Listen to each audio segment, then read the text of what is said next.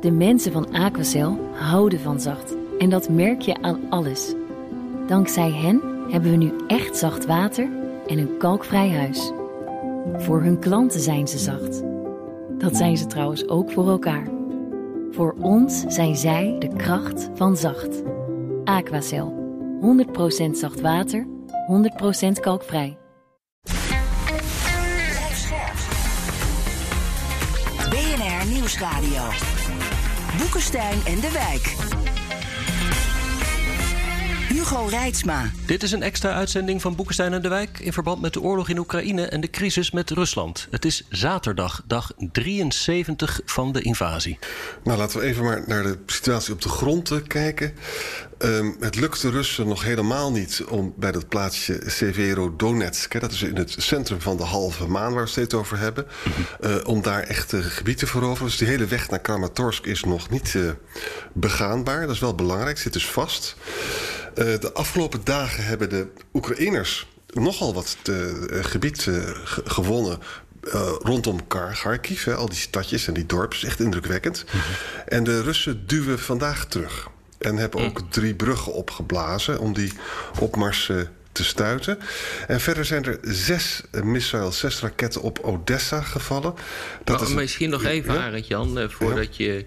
alles gaat opnoemen. Uh, want bij, wat er bij Kharkiv uh, gebeurt is wel echt uh, bijzonder. Hè? Uh, dus kennelijk hè, uh, voelen de Oekraïners zich sterk genoeg om die aanval erin te zetten. Ja. Uh, en niet die troepen in te zetten, uh, eigenlijk verder naar het zuiden. Mm-hmm. Om ervoor te zorgen dat, die, uh, uh, dat de Russen daar worden, uh, worden weggeduwd. En dat die ja. verder dus zeg maar naar Donetsk en Luhansk worden, uh, worden uh, uh, weggeduwd. Uh, dus wat er nu gebeurt uh, rond Kharkiv is dat uh, Oekraïne geprobeerd heeft om de Russen zo ver uh, terug te dringen... Uh, dat, ze, dat de stad buiten het bereik is uh, van de artillerie. En dat, ja. is, dat, is niet, dat is niet onbelangrijk, omdat daarmee het heel erg lastig ook wordt... om uh, dat hele gebied door Rusland verder onder controle uh, te krijgen. En we zien dus nu dat het omsingelen van die uh, Oekraïnse troepen... steeds lastiger wordt in die uh, Luhansk en Donetsk uh, gebieden. Hm. Met andere woorden, Oekraïners gebruiken dus behoorlijk wat troepen... om in Kharkiv dus al die, die progressie ja. te maken, die gelukt is. Hè? Ja. En die troepen konden dus niet bij Severodonetsk worden ingezet. En Klopt. toch zitten de Russen ook bij Severodonetsk vast. Klem. Ja, het is ja. echt een, uh, ja. bijzonder hoor wat daar gebeurt. Hm. Zes uh, raketten op Odessa. Dat betekent overigens logischerwijs dat die dus niet uit de lucht zijn gehaald. Hè. Dat is ook hartstikke lastig. Uh, ik heb nog niks gehoord over doden. Uh, zijn uh, grote flat is kapot. En, uh, en het wordt ergens anders, het wordt over railway stations gesproken. Maar dat kon ik niet bevestigd uh, krijgen. En verder dan... Nou ja, je moet er, je moet er denk ik Arend-Jan van uitgaan... dat als je dus dit soort dure wapens gaat inzetten... dat je dat... echt doet om militaire doelwitten uit te schakelen. Je gaat niet een flatgebouw daarmee uh, ja. uh, uitschakelen. Kijk, uh, ook het Pentagon heeft regelmatig gezegd van... ja, ze zijn eigenlijk helemaal niet zo goed in precisieaanvallen. Uh, dus als je een flatgebouw raakt... dan zou er best wel eens collaterale schade kunnen zijn. Maar wat je probeert te doen natuurlijk zijn militaire doelen... Ja. Uh, spoorwegen, uh, emplacementen, dat soort dingen die probeer je uh, uh, te raken... Uh, zodat de versterking uh, vanuit het westen naar het oosten wordt opgehouden. Um, en ja, feitelijk uh, je ook een betere situatie creëert om verder naar Odessa op te rukken. En het feit dus dat ze dus nu een, een skyrise, uh, om het zo maar te noemen, hebben geraakt... betekent dus dat, je, dat het of niet erg precieze uh, raketten zijn geweest...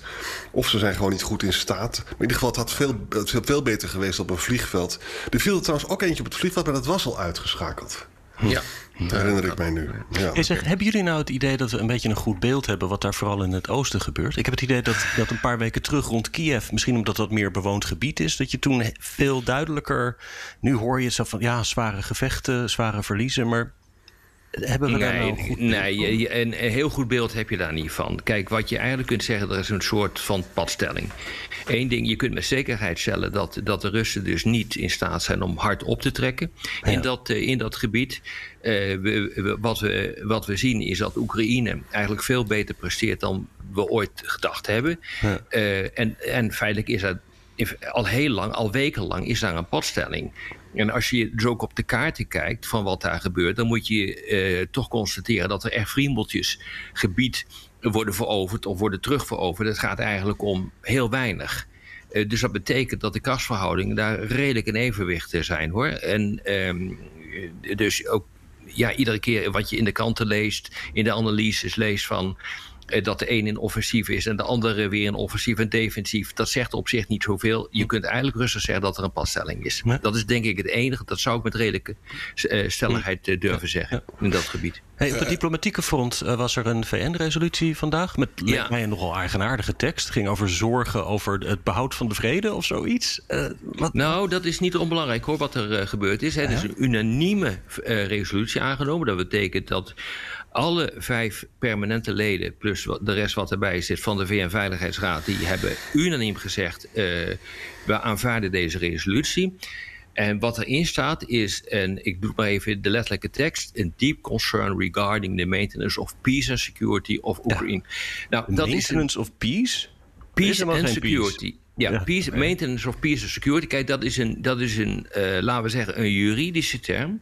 Huh? Uh, vrede en veiligheid. Uh, dat is waar het om draait hier. Als er sprake is van een, een, een aantasting van de vrede, uh, vrede en veiligheid van een land, dan gaat de V N-veiligheidsraad er feitelijk over. Mm-hmm. En uh, wat hier dus wordt gezegd in de resolutie is dat men daar uh, zich druk om maakt. Uh, dat uh, ziet men met zorg uh, tegemoet. Nou ja, dan zegt Zelensky natuurlijk, of uh, het, het Westen in dit geval, uh, die de steunpilaar is van Zelensky. Wij, uh, wij zijn zeer bezorgd wat Rusland dat doet. Maar het is zo geformuleerd dat Rusland ook kan zeggen, ja, nee, ik ben het ermee eens, want ik ben zeer bezorgd wat Zelensky en het Westen daar doet. He, dus uh, iedereen die kan hierin lezen wat hij wil. En allebei zeggen ze, en dat is natuurlijk het allerbelangrijkste, is dat ze een, een diplomatieke oplossing steunen. Dat is denk ik de kern uh, van, uh, van het verhaal. En wat je ook niet ziet in, dit, in deze verklaring, is dat de term oorlog Uh, uh, wordt, de, de term oorlog wordt uh, gebezigd. Ja. Hè? Het, uh, uh, er wordt verwezen naar een dispuut. Het is natuurlijk gewoon een oorlog, maar Rusland wil dat niet een oorlog noemen. Ja, dus, nou ja, dit is gewoon uh, hogere V N-kunde hoe je zo'n resolutie uh, formuleert, waar, waar iedereen eigenlijk wat in kan lezen. En het bereidt ook natuurlijk de weg uh, voor uh, van dat, dat de secretaris-generaal weer uh, naar Moskou kan en zo. Hè? Ja, bijvoorbeeld. En ja. Uh, dat er dus uh, bij alle partijen een, uh, een, een bereidheid bestaat om daadwerkelijk ja, weer te gaan praten. Ja. Huh? Zelensky heeft zelf, wat die onderhandelingen betreft, uh, weer zijn uh, standpunt herhaald in een speech, uh, Zoom-speech in Chatham House. Hè. Niet alle bruggen zijn opgeblazen, zegt hij. Maar onderhandelingen starten pas als de Russen terugkeren naar de gebieden voor uh, vierentwintig februari. Hè. Dat, ja. is, dat betekent dus dat ze dat stukje van de Donbas dus wel houden. En de, en de Krim praat hij ook niet over. Nou, dat is dus niet, niet nieuws, maar dat is wel belangrijk dat Zelensky niet uh, zich tegen onderhandelingen uh, keert. Omdat namelijk, kijk, Zelensky zou ook kunnen denken van, nou, ik krijg sterkere wapens binnen een maand en misschien ga ik wel winnen. Hè? Ja. Dus dat, ja. misschien, misschien dat we dat gelijk dan kunnen verbinden met een column van een havik met de naam Holman W. Jenkins junior in de Wall Street Journal. Ik vind het ook zo'n fantastische naam, hè? Ja. Vast een Texaan of zo. En die zegt hetzelfde als uh, professor De Wijk twee weken geleden.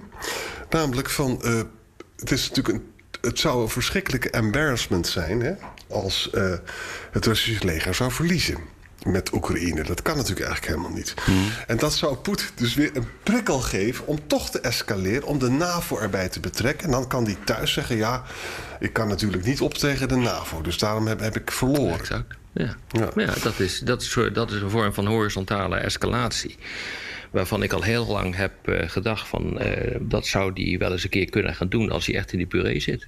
Ja. ja, en daar staat dan dus tegenover, hè, als je dus naar die landkaart kijkt met Gerson en uh, Mariupol, dat is natuurlijk wel precies dat oude idee van Novorossiya, hè, het nieuwe ja. Rusland. Hè? Dus Poetin heeft dus ook negen mei de mogelijkheid om te zeggen... nou, Novorossiya, dat is wat het gaat worden en we hebben gewonnen. Dat is, dat is toch echt heel onduidelijk wat hij negen mei gaat doen. Hè? Ja, maar hij kan behoorlijk wat successen claimen. Dat is een ding dat zeker is. Hè? Ja. We hebben al honderd keer gezegd hier... dan sta je niet alleen maar blind op wat er in de Donbas gebeurt... Luhansk en Donetsk heeft hij al. Hij heeft Mariupol. Kan die uh, bij, allemaal bij elkaar voegen. Kan, het, uh, kan er één nieuwe ja, club van maken, zeg maar, die zich vervolgens weer aansluit bij Rusland. Uh, hij heeft uh, Gerson, hij heeft die. Dus uh, hij, hij kan absoluut uh, uh, successen claimen.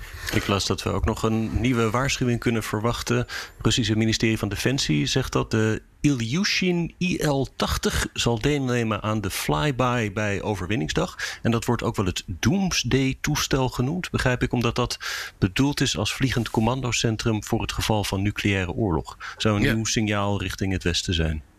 Ja, dat zou heel goed kunnen. Maar het zou ook passen natuurlijk gewoon in het hele idee dat hij in oorlog is met de NAVO.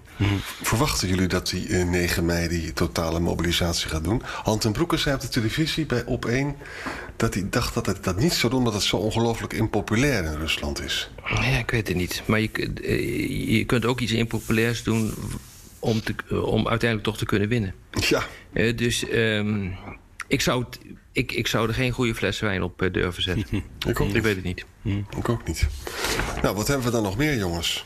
Um, oh ja, uh, morgen uh, gaan de G zeven leiders zoomen. Dus Biden ook, en die met Zelensky praat. Natuurlijk allemaal weer in het licht van... we moeten die westerse eenheid weer demonstreren. Het wordt breed uitgemeten in de internationale kranten. Nou, dat is duidelijk. Dat hebben we vaker uh, gezien. Mm-hmm. Um, er zijn uh, vrijdag vijftig mensen succesvol geëvacueerd uit Mariupol. Uh, maar dat zijn met name vrouwen en kinderen. Maar net zijn er uh, met een poging drie Oekraïense soldaten omgekomen. Mm, mm, mm. Ja. Misschien even nog uh, uh, tot slot. Uh, maar ja, daar gaat natuurlijk Hugo over. um, wat interessant is dat het uh, NAVO-lidmaatschap van Finland en uh, Zweden... weer een stapje dichterbij is uh, gekomen. Hè. Dus de beide minister-presidenten, want ze trekken samen op, hè, die beide landen. Ja.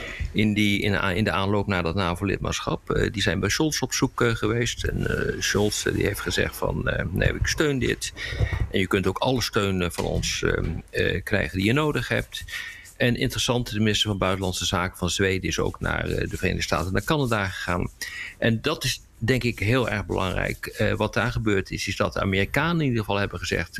Uh, wij kunnen in ieder geval veiligheidsgaranties uh, ja, geven. Kijk, er zit interim. Een veiligheidsgarantie in het artikel, uh, artikel vijf van, uh, van de NAVO. Dat is de, hè, een aanval op één is een aanval op ander. Daarom willen ze ook lid worden. Ja. Maar... dat is natuurlijk weinig als je. Ja, dat stelt weinig voor als je niet kunt verdedigen. Dus de, de Amerikanen hebben nu gezegd: we zullen je ook militair gaan steunen. En dat is niet onbelangrijk. Ja. Mm-hmm. Dit is dus eigenlijk wel gewoon rond, hè? Die kwestie. Dat lijkt een don deal, hoor. Dit. Ja, ja. Ja. ja, dat lijkt zo. Kijk, en dan kan uh, Poetin natuurlijk wel fijn zijn uh, negen mei-parade gaan, uh, uh, gaan, gaan vieren. Maar, hij, maar hier valt weinig voor uh, over te vieren, hoor, voor, uh, voor Poetin. Ja. Want dit betekent gewoon eigenlijk dat hij gekregen heeft wat hij absoluut niet wil, namelijk NAVO-uitbreiding. En een enorme versterking van de NAVO in de Baltische Zee. Enorm, ja, enorm. Ja. Ja. Oké, okay, jongens. Ik vind het een mooi eind. We een mooie elkaar... tegenslag voor Poetin op zijn elkaar... feestje. Ja. We zien elkaar morgen en dan moeten we misschien even vertellen dat we morgen een speciale uitzending hebben. Ja. Namelijk, dan komt er dus een heuse, dames en heren, ik herhaal, een heuse F D-journalist. Komt in de podcast. En u weet, daar kijken wij tegenop. En die gaat ons vragen stellen. Dus we gaan misschien wat minder praten over de actualiteit van de dag en meer naar de veiligheidsarchitectuur van deze oorlog. Nou, ik ben heel benieuwd. Oké, okay, nou, spannend. Tot morgen. Ja, tot morgen. De mensen van Aquacel houden van zacht. En dat merk je aan alles. Dankzij hen... hebben we nu echt zacht water en een kalkvrij huis. Voor hun klanten zijn ze zacht. Dat zijn ze trouwens ook voor elkaar. Voor ons zijn zij de kracht van zacht. Aquacel. honderd procent zacht water, honderd procent kalkvrij.